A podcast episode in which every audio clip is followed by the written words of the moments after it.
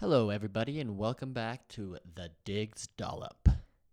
Today we have um, Haley Tolman, who graduated with her master's in social work at Boston College. She is uh, she re- most recently was a victim's advocate for a police department. Um, very, very tough job and traumatic both for her and the people that she was helping. Um, she is very powerful, very knowledgeable, and most importantly, she is my sister. Um, and I'm super excited for this one because she is very knowledgeable on subjects of trauma and how they affect our bodies and how we can um, utilize ways to, first of all, get over them, and second of all, to live uh, a life where we understand it and can move past it. So, this is a, a huge episode for these subjects that I love talking about. Um, so, without further ado, Haley Tolman, ladies and gentlemen. Okay, now clap. Clap into your microphone real fast. No, just like just one. Yeah. Sound check, baby. Are you filming? yeah, we're filming. Um I did a intro before this that I recorded. Um just talking about who you are. Did you? Yeah, and Oh, no. maybe we maybe I should have you hear it just in case I butchered that. yeah, um what did you say? I said that you most recently graduated from Boston College and you got your master's in social work. So proud of myself. Nailed it. Um, and what was your um degree before your master's? Which one is that? Bachelor. Bachelor's. um, it was in social work as well. Mhm. Um, and that your most recent occupation was a victim's advocate. Yeah. And I, I technically can't say who it was for, right? Just as far not. as disclosure. Yeah, I'm just gonna use as many big words as possible. okay. I've been reading books. so proud. you don't need a degree for that. this looks so bad. I know. Okay. And that's a great way to introduce this. We're talking about trauma today. Uh, um, no, but um, just don't bleed on the chairs. I know these are beautiful chairs, and they're very are. expensive. That my brother bought for me. My brother, not yours. Oh, okay. Um, one thing that I did want to talk about is how weird the transition was um, for schooling with this chaotic years, y- couple years that we just had. Um, what was because you started um, your schooling with this pandemic in Boston in like the height of this, and so East Coast was a lot crazier as far as like shutdown and restrictions than I would say Utah was. Um, what were some of the things that you experienced like once you landed in Boston? Like you were were you just like completely shut off and shut down in your apartment? It's a good question. so I moved out there in January of 2020, the very beginning. So I was there for like two and a half months before um, everything got shut down. So I was there in the cold, really, really cold, freezing winter in Boston. Can you hear me? yeah. Um, and so then it was in mid March when everyone else got shut down, but they just pulled us out of school. I remember all the universities were figuring that out and pulled everyone out of school. I was pulled from my practicum internships, and like the city was just locked down. And so I decided to fly back to Utah because I didn't want to get stuck out there because I didn't know if they were going to stop flights and everything. And so then I spent five months of quarantine back here before going back to Boston in September Mm. and just doing school all online the whole time. Was I I feel like I I know this answer, but we're speaking to the people, Haley. okay. We're here for the people. Right. Um, I didn't like in person school anyways. So I know the transition for me would have been an absolute meltdown to Oh, do yeah. all online school. Um, was that transition from in person to all online for you a meltdown? yeah. yeah, I felt like I was just getting used to the change of being in Boston, of leaving my social circle, my job, my family and friends, and starting everything over, and then finally getting used to it, and then everything shut down. So yeah, Yeah. there were some meltdowns. yeah. and it just was really disruptive, and I didn't know what was going to happen if I needed to defer school or. I was like, this isn't what I signed up for, as I'm sure everyone experienced. It wasn't. Yeah. It was a lot of chaos happening. So. Yeah. But like schooling itself with being online, was that like a super hard transition for you? Um, I mean, a little bit, yeah. Uh, it was like it went as smoothly as it could have. I think it was more disruptive because everyone was just reacting, and it wasn't set up to be an online program. So all the Yeah, teachers had to figure out. Like spur of the moment trying Yeah. to figure it out. And I on had top like, of paying thousands of dollars for kind of a bullshit. don't remind me. but like did did that frust- that part frustrate you? Like a lot of my friends, uh all two of my friends, um Mhm. kind of started getting frustrated with the fact that the program seemed like it totally took a dive their programs with on top of still having to pay full price. yeah, I think that was hard to sit with, but Yeah. it was unprecedented. We haven't dealt with like Yeah. a global pandemic since Yeah. the flu epidemic in 19. Do you think that kind of uh, I'm totally like just flying off the radar right here. Do you think that kind of like hints on like the schooling system still needing to run as a business? Yeah. I mean, there's everything like faculty fees, tuition that gets Yeah. spouted into universities that they need to use that are essential, but also it was difficult because it wasn't the same quality education. Like we were paying for access to like libraries and facilities and um, different like groups on campus and, and things like that. And so those all got taken away and we were still paying the same price, but Yeah. It's never happened before. So universities didn't know how to navigate Handle that. it. hmm No one did. Not even the professionals. no. um, do you think with like um occupations that like require heavy schooling or like will will probably take a big hit? Like doctors, I don't know, like like things that don't know. require like a lot of in-person things. I don't know. I know a lot of programs they had to make adjustments. Like certain programs did like online on Zoom and then they did like labs in person or they did those distance like later during the pandemic like in the fall or the spring semester, but initially I think everything was just shut down at least at my university. Yeah. So hopefully not. Yeah, it'll be interesting to see the next few years the the graduating classes and how they are doing surgeries. yeah but i think the when we're talking about trauma though and the role of like um, essential workers whether that's in physical trauma like healthcare professionals or mental health care professionals or just anyone that was an essential worker um, that elicits to the type of work that they have to do is you just have to figure out what you're doing in a pandemic and Yeah. even though it wasn't the same kind of training, you were getting real life training. Like I was Yeah. still having to do my Mm. internship.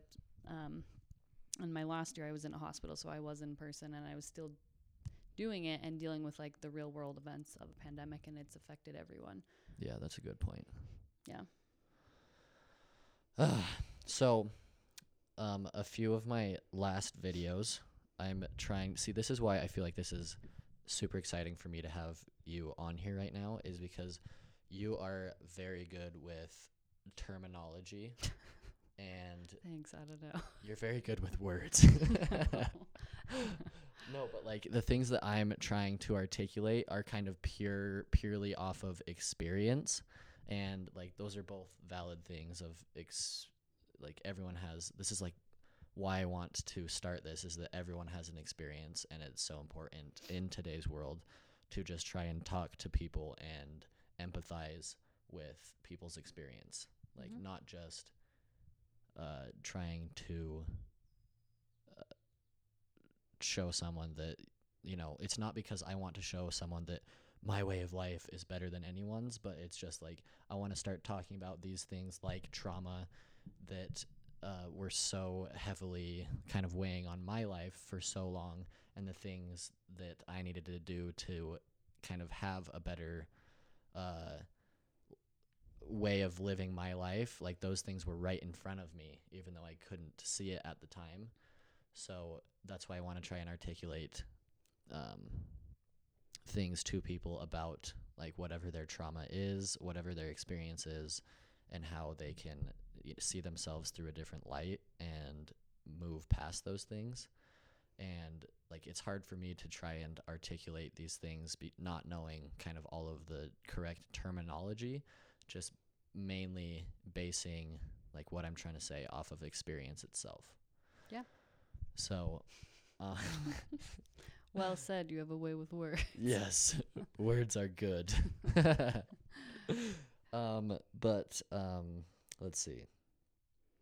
Well, first I'll say I'm not an expert on anything. Yeah, but that's exactly the point of Okay. of why we're here is Okay. that it's important to just like I feel like that's also a big thing in today's world is that like a lot of people want to shut people's voices down if they don't have uh if they're not a professional, you know what I mean? But like that's exactly what I'm trying to say is that I'm speaking from experience. You're speaking from experience on top of educating yourself heavily on such topics like this. So it's like, um, wrongo. You're way more professional than oh no. than most. Not and than most. It's it's good that you are humble. oh.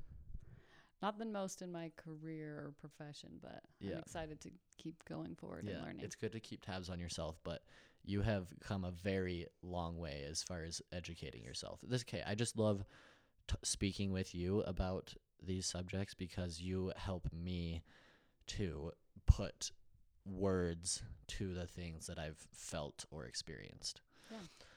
So, on those subjects, we were kind of talking the other day about how um, how trauma lives in the body and how trauma can be kind of um, like what's the best way to like it moves through DNA and generations.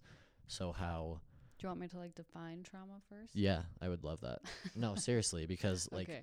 these these words are thrown all over the place all over the time. It's good to like Yeah. slow things down and like describe them simply. Yeah, and I think just in general, always educating yourselves. Again, I'm not an expert on anything, but trauma, um, people say that a lot. Um, just like something was traumatic, and that might be the case, but trauma in and of itself, when we're looking at it from like a mental health standpoint, is something that is too overwhelming for your your body or your mind, your nervous system to integrate into long-term memory. So you keep getting triggered by things. Um, it could be people, events, situations, um, a feeling, an emotion, and it, your body's reacting as if that event is happening in the moment, even even though it might just be a memory of something. And there's actually a lot of um, discrepancy in the mental health profession on an actual definition of trauma. There's so many of them. There's not Mhm. just one definition. Yeah.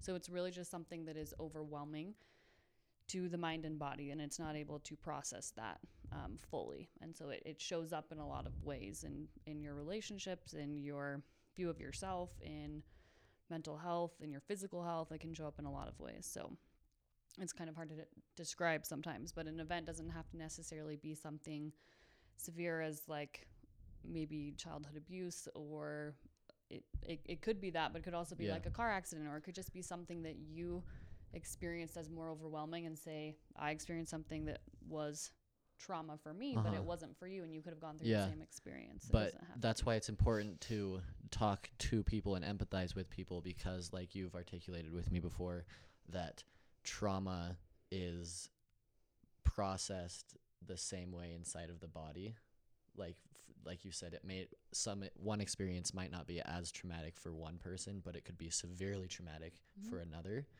so that's why like belittling someone about their experience is so damaging yeah, because then it's like they're can be re-victimizing. yeah hmm yeah, see, yes. The words, man. That's why it's like I'm excited to You're just the try definer. You define them, Yeah. and I'll just tell you the word. exactly. Yeah. Um but um I think that's like a huge thing that just needs to be more openly discussed is that um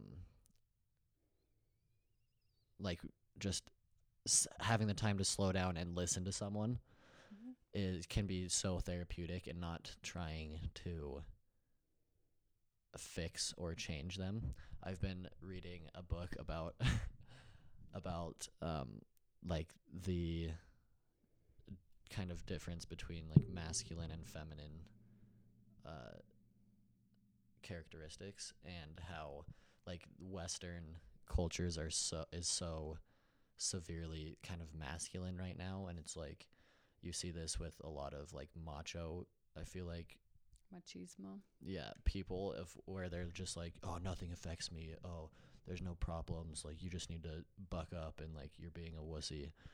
And why um you know that can be just so damaging it doesn't give someone the time or resources to process their personal traumas in a way that is like culturally accepted and it's like Yeah. so it's like that's why I feel like these topics need to be talked about so heavily right now is because like we live in a very masculine dominated society and that not to say that like ah, Meaning like toxic masculinity. Of Yeah, Like, be a man, probably. rub some dirt in it. yeah It's not a big deal. Don't worry Yeah. about it.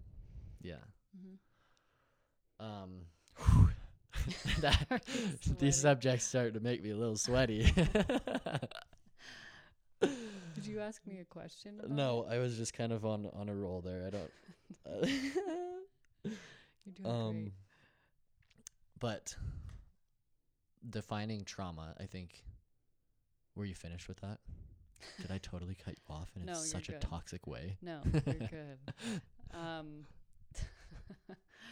yeah. So basically, it's it's just like that. Something that can overwhelm the brain and body, and it becomes difficult to experience that as just a bad memory or an event that happened in the past, and it keeps showing up for you. And I think a lot of people use that term very flippantly. Oh, like that was so traumatic for me. Mm. um, which is okay. That's just like a colloquial colloquial thing we say, but in understanding that people have experiences of trauma and really listening to it, it can look very different for everyone. Mm. And trying not to minimize somebody's experience. Um, but yeah, we can keep talking about it. Trauma's my favorite thing. I, I nerd out over trauma. yeah me too it's great. i get real excited and see that's why it's like i'm trying to incorporate all of my personality while talking about these subjects because like my first episode it was like strap down ladies and gentlemen we're gonna talk about anxiety and depression Okay. and it's like it's good to like just talk The reason I like trauma and learning about trauma and understanding is because it provides meaning making for me and understanding human behavior and your own behavior and the way that somebody is reacting to you or responding to you, whether it's in the workplace or your family or an intimate relationship. Um, when people have experiences of trauma, it, it can change the way that your brain responds and reacts to things. And so instead of asking, like, what is wrong with that person, you say, like, I wonder what's happened to them. Mm. What, what have they been through? Because yeah their responses can be really yeah harmful and difficult to deal with, Yeah. uh, in all honesty. once you kind of do the work to be aware of yourself you start to see others through a different light yeah, of yeah not like what the hell is wrong with you but like what happened to you? what has happened to you Which and and will say like trauma doesn't excuse behavior. Like Yeah, people, absolutely. we all need to take You're still accountability. but- accountable for Yeah. your self-awareness Mhm. damn that was so well said um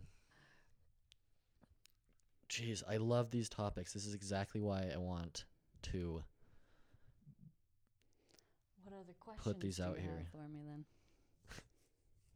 why you're not doing so hot no, you're doing Um, great. one thing that I really liked that you brought up was um, okay. Let's go back to like generational trauma. So, like, how does like that work? What is that like? How like w- with someone that's never really heard these subjects or topics talked about before? Like, what the freak? How can trauma be transferred through like generations? Like, if severely traumatic year after or generation after gener- generation like how does that transfer Yeah, through your it's a big question, and I I can give you a Yeah, just in the very Well- simple, simplified terms. definition of it. Well, I'm just saying that I, I don't understand all the facets of it, but intergenerational trauma or trauma that's been um, passed through like a family line or even different races. Um, Mm. When you look at um, African Americans and like slavery in the United States and systems of oppression, like that is a, a, a racial trauma that has Yeah. um, perpetuated over a lot of years that has come from col- colonialization of the world and there's that aspect or there's just a simple you know like a domestic violence situation or um, you know violence in the home or even substance use that was from say like your great grandfather and then that environment was how the kids were raised and they dealt with the, those issues and their parents behavior and then that was passed on to them Mm. either incorporating And some of those behaviors They learn how to cope with things like with those similar. hmm and it ways gets of passed coping. it gets passed down Uh, or you can even look at events in history like um, the the Great Depression, and you think about people who lived through the Great Depression, and some of those characteristics were like you save everything, you use everything until it's it's done, it's not wasteful, you fix it. Um, and even something like that kind of an event can be impacted through generations of that's a type of behavior and mind frame and, and a state Mm. of being that they passed on to their children and it gets passed on for years and years and you might look back and you see that that's something it's called the legacy burden of people that came before you or you think about like holocaust survivors and like what their experience was and then how things get passed on through families intergenerationally yeah. and so it becomes a, a really big perpetuating cycle um, understandably so in many cases related to history but what is harmful in that is it's sometimes trying to break that chain and create a new healthy Yeah. pattern Like when w- you're the one presented with this and start to be more and more self aware of it, and you're the one that has to put in a lot more work, mm-hmm. even though it's easy to feel like it's not your fault that you have like these heavy burdens that have been passed on to you, that it's so important to, you know, break the chain so that future generations don't have as difficult of a time uh, with their own trauma because you put in a lot of work to to be self-aware and change how you react to yourself and the world around you. yeah and in simple terms just being treated poorly whatever that looks like in whatever kind of dynamic it's hard to absorb that resolve that d- get rid of that dissipate it however that looks whether through therapy or Mm. your own kind of process and then moving forward to treat other people in a more healthy and better way especially like people that come after you and your family that is it does take a lot of work because when you're treated poorly often the reaction is just you know anger shame frustration sadness a bunch of issues that come with it which makes it harder to mm. to move forward and per- and provide good patterns and Yeah. specifically in families so that that dynamic in families becomes really hard Yeah. So well said. and well, it's like with me even like starting to just put myself out there. Um, like it's like like you said at the beginning of this, like I don't feel like an expert, but because i'm not but with like subjects like this of like systemic racism or like generational trauma like it's easy to feel like i shouldn't be talking about this and like putting myself out there but that's exactly i feel like kind of a trap that it's like this needs to be more and more openly talked about so that it can just reach more instead of um being caught in that fear cycle, that fear trap of feeling like your voice isn't, you know, powerful or I don't have the degree that says I can talk about this subject. Like as long as your you know, your heart is in the right place and you're trying to discuss it in a way that is trying to create a, a solution or a better environment for people that have gone through trauma then I feel like that's like the most important thing that you could do as long as like that's what it's there. Like we're not here sitting and like talking about how a certain group of people is stupid or lesser than, but like to equalize the human experience by connecting us through what we feel, what is traumatic to us and how we can move past that. Yeah, and I think that's what just a a good takeaway is just looking at yourself and looking at what you've gone through. Not yourself, ourselves. Look at ourselves and think about what you've gone through and things that have stemmed from just your own actions and behaviors, things that have stemmed from just childhood experience, things that have come from maybe just events in your life, Yeah. um, experiences and different systems that you've been a part of, Mm. and and looking at how that's impacted you and then what you want to do about it. And yeah. And if there needs to be work and therapy's cool guys Yeah. go Freak yeah. therapy Therapy's sick, man. but i'm biased Yeah, I'm super biased. I, I feel like that's an okay thing to be biased about. yeah We all have personal bias. yeah Um, but and that can look very different for everyone like it can be very Yeah. like holistic and just yeah, some people do that with music or art Nature or nature yeah I love nature. yeah Don't even get me started on nature. um, but I think that's a very important point that you brought up is that you kind of have to put the ball in your court and Mhm. be willing to look at yourself and be like, okay, what do I need to change? What do I need to stop saying is um, I'm able to act this way in a negative way towards other people because of what has been done to me Mhm. and start to put the ball more in your court as what um, what do I need to heal? What is keeping me from from not, you know, either hating myself or hating people around me? Yeah, and I think that comes from when you've experienced things that have been traumatic for you to process is moving from a role of being victimized and feeling like the victim of something to into a more survivor driven role of this is something that you experience and you move past it and then you become um, more you have more control in your life Just a little bit. okay you have more control in your life um, and moving forward the way you want to because it's not fun to deal with you know the negative experiences but it can be really empowering especially to sort through what was because of your own actions versus things that weren't your fault that happened to you Yeah. Um I love these subjects and we could go for hours. How long when did we start? i don't know Freak, that was super my bad. um cuz I'm trying to keep these like to 30 minutes cuz my first one was like 50 and like the average time was like 10 minutes. I'm like, "Oh, maybe we need to shorten these a bit." But kind of one of this you're going to be a regular just so you know. Oh, this has been freaking awesome.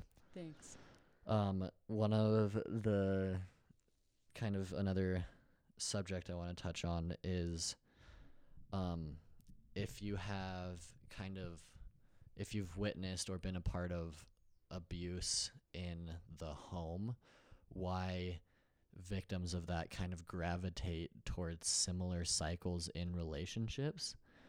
Um, and you know why why does one gravitate towards like a similar behavior even though like it, it would seem like common sense for someone that's an outsider to be like just don't do that you know but Yeah. that's that's not the case and maybe like touch on why There can be a lot of reasons for that. So, oftentimes, at least in my experience as an advocate working with survivors of domestic violence, um, and that cycle of, you know, you see someone who was a kid and they dealt with domestic violence with their parents in the home, and then years later you find that they're in maybe not the healthiest relationship and are experiencing some of the same pattern. And you're like, well, why did that happen if you knew that was really painful? And again, this comes back to we blame people who are the victim. We victim blame. It's the most frustrating thing instead of asking people who are committing harmful behavior like why are they doing that Yeah. why didn't that person leave uh, we got to change that because that's not that's not healthy for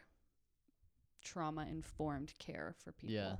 um, but there's that aspect where people have experienced that and so it's actually more comfortable um, meaning in a sense of like they can understand and predict behavior because that's the experience that they had had before and so they can understand mm, that and it might even be aspects of not understanding what more healthy behavior looks like and not knowing that there are different and other ways um, and maybe like one develops kind of like a fix it mentality like i understand this behavior so i feel like i can help to change or fix you. Yeah so there there is also something that's called it, it's like reenactment meaning some people who've gone through a traumatic event will either go through it again whether it's in relationship or in, in the home or it can even be something totally unrelated where they want to and it's not always consciously done, but go back through another experience or they're experiencing it again in their relationship and they want to be able to change and correct what happened and Oh, be able dang, to change and solve it.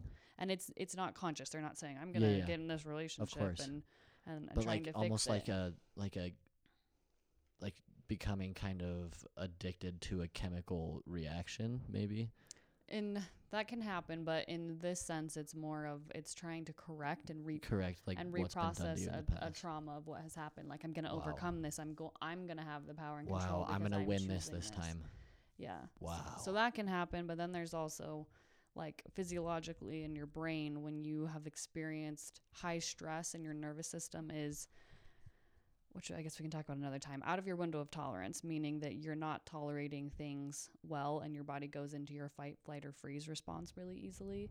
Um, when that's happening, often you have an increase of cortisol, which is a stress hormone, and adrenaline, which is a stress hormone.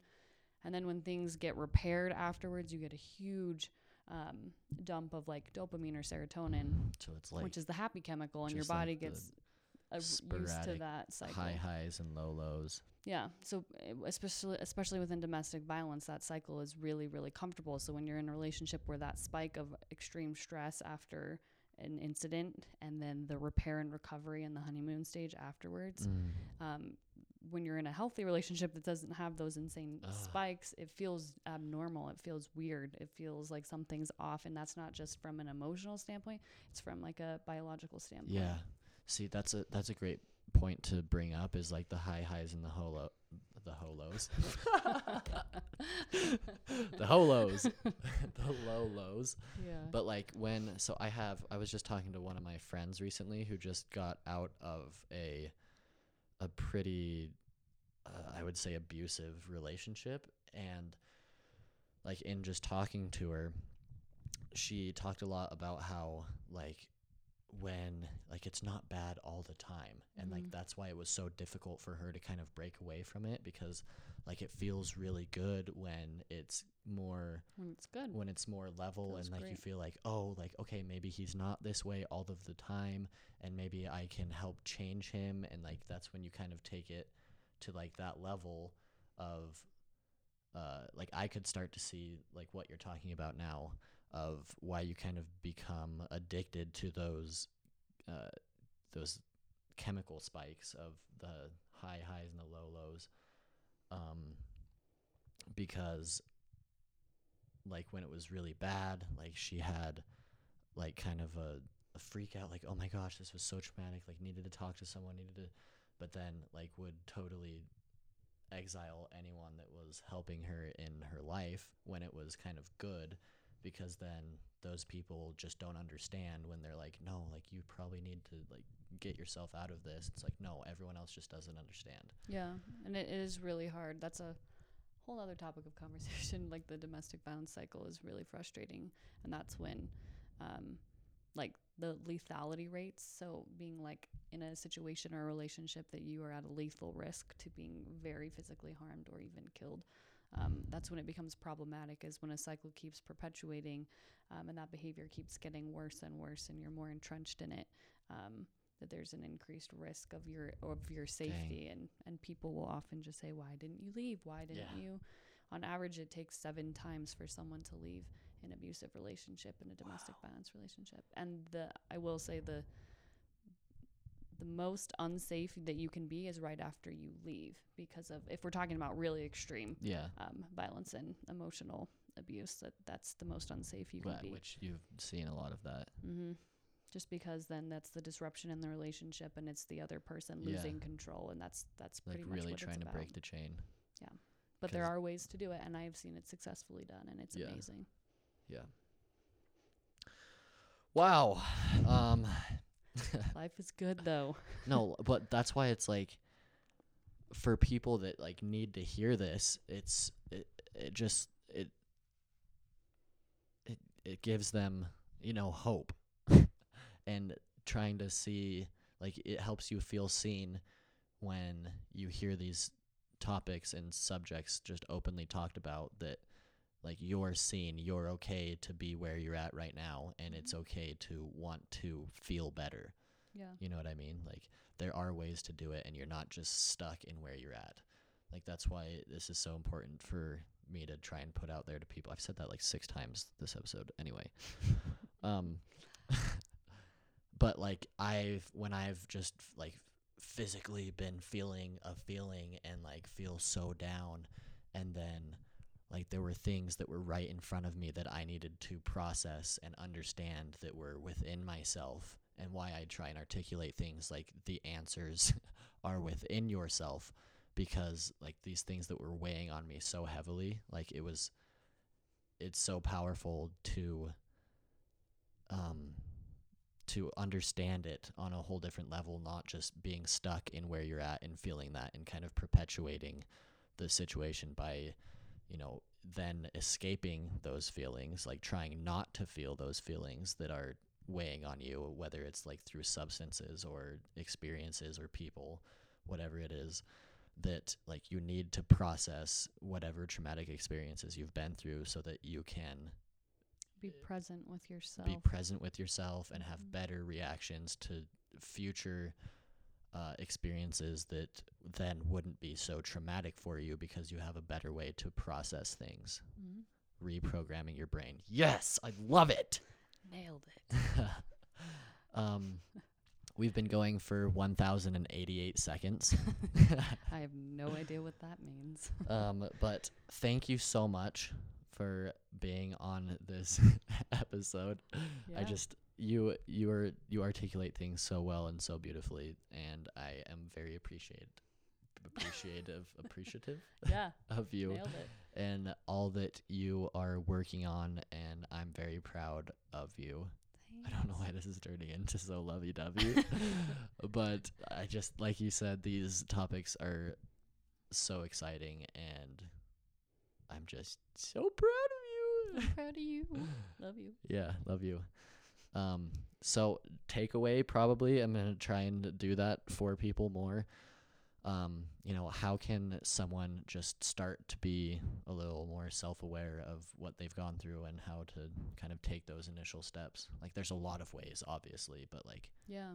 basis, It's a good question. yeah. There's a lot of ways. I think first, if you know you've experienced things and you're ready to look into it, and if you think therapy might be a good option for you, there's a lot of good trauma processing therapies um, that you can do. And I will say, not every therapist or therapy modality is treated equal. You want to find one that's a good fit for you. Mhm. Um, it's just like shopping around for any other kind of service you're getting. You want to make sure it's a Yeah, that's a good point. a good fit and some trauma specific therapy modalities just for anyone looking is um, EMDR therapy which stands for eye movement desensitization reprocessing um, you can do DBT dialectical behavioral therapy internal family systems therapy sensorimotor psychotherapy there's a lot of them hmm um, a simpler way if you're like eh i'm not ready for that Yeah. don't want to do that. Um, I think practicing mindfulness in your day of being Mm. present with where you're Yes. at and just checking in. And there's a lot of ways to do that. Some people love like apps, um, like the Breathe app or the Headspace app, and you can do like a meditation. Some people hate that. It could just be as simple as doing like a body scan and like, hey, where am I holding tension and pressure? Like Right here. right there. There's a gaping hole. My arm is broken. yeah. Um, doing something like that, or even just pay attention to the times of day that you're most distracted. Um, Mm. Like doom scrolling on your phone, where you're just like stuck in a hole on Yeah. some social media. Ugh, pay attention point. to like, is there something certain more? things that cause a reaction in you. Like Mhm. instead of just mindlessly going through your day and like one thing to the next, like, oh, I feel anxious. Blah. Mm-hmm. yeah. Like being mindful is just, I feel like for me, it's been able to just watch my thoughts and like what you said, my surroundings and how they are causing me to feel and have a reaction to. Yeah. And even another simple way is to stop multitasking. That's something that I've, it derives from Mm. like a lot of Zen Buddhist monks practice this. Love it. But in general, to stop multitasking, because we tell ourselves we're good at doing it, but we Mm. actually can't devote full 100% attention to two Damn. different things. Yeah. And so when you're doing one thing, do it. When you're making food, make your food. When you're watching TV, just watch TV. When you're love talking that. to someone, so just talk to someone. Yeah. Because then you're able to be fully present and your mind's not distracted and you're Yeah. able to notice when something comes up for you. Like, oh, I didn't like how that person talked to me. And like we, I feel like we also like live in a time where society makes you feel like you need to be doing a thousand things every second, or else you're not successful. Yeah. And like I've been able to just yeah be way more present and be better at the things that I'm doing right in the moment when I'm doing just that thing in the moment. That's very well said. We're gonna turn the takeaway into a whole nother podcast. Ah, I know this happens every time. every time It's I'm like okay. I start to wind down and then we just go right back into It's it. It's okay. So I never want to stop. It's because here's another reason is I spend I've okay, I'm just gonna throw this out there. I like I've been kind of realizing like I spend a lot of time anticipating like pushing record instead of like just doing it because I'm like oh it's not where I want it to be. It's not like the best product yet, and so it's like Just try something. Just yeah just that's what i want to like put out there to people like hey i'm like i'm just figuring this out right now but like if there's something you want to do like just try it just start uh, but first process your trauma Yes. because you'll be able to do it uh, better more powerful and yeah Do we need to get the director to cut? yeah wait, someone just come smash my laptop no. um no but i think we got enough information out there i'm super excited to dive more heavily into things with you Sweet. um but i think this was a, a great takeaway just yeah try and be more mindful in your day-to-day activities and it'll help you process things better and be more present in the moment and enjoy all of the little things instead of being so sporadic and random and wild Yeah. Mm. love it Crushed it. Great job. Thank you. I'm proud of you. I'm proud of you. Until next, I'm proud of you. Until next time. Bye, everybody. I'll talk to you soon. we'll probably nail that a little better as as we go along. and cut. Did you stop it?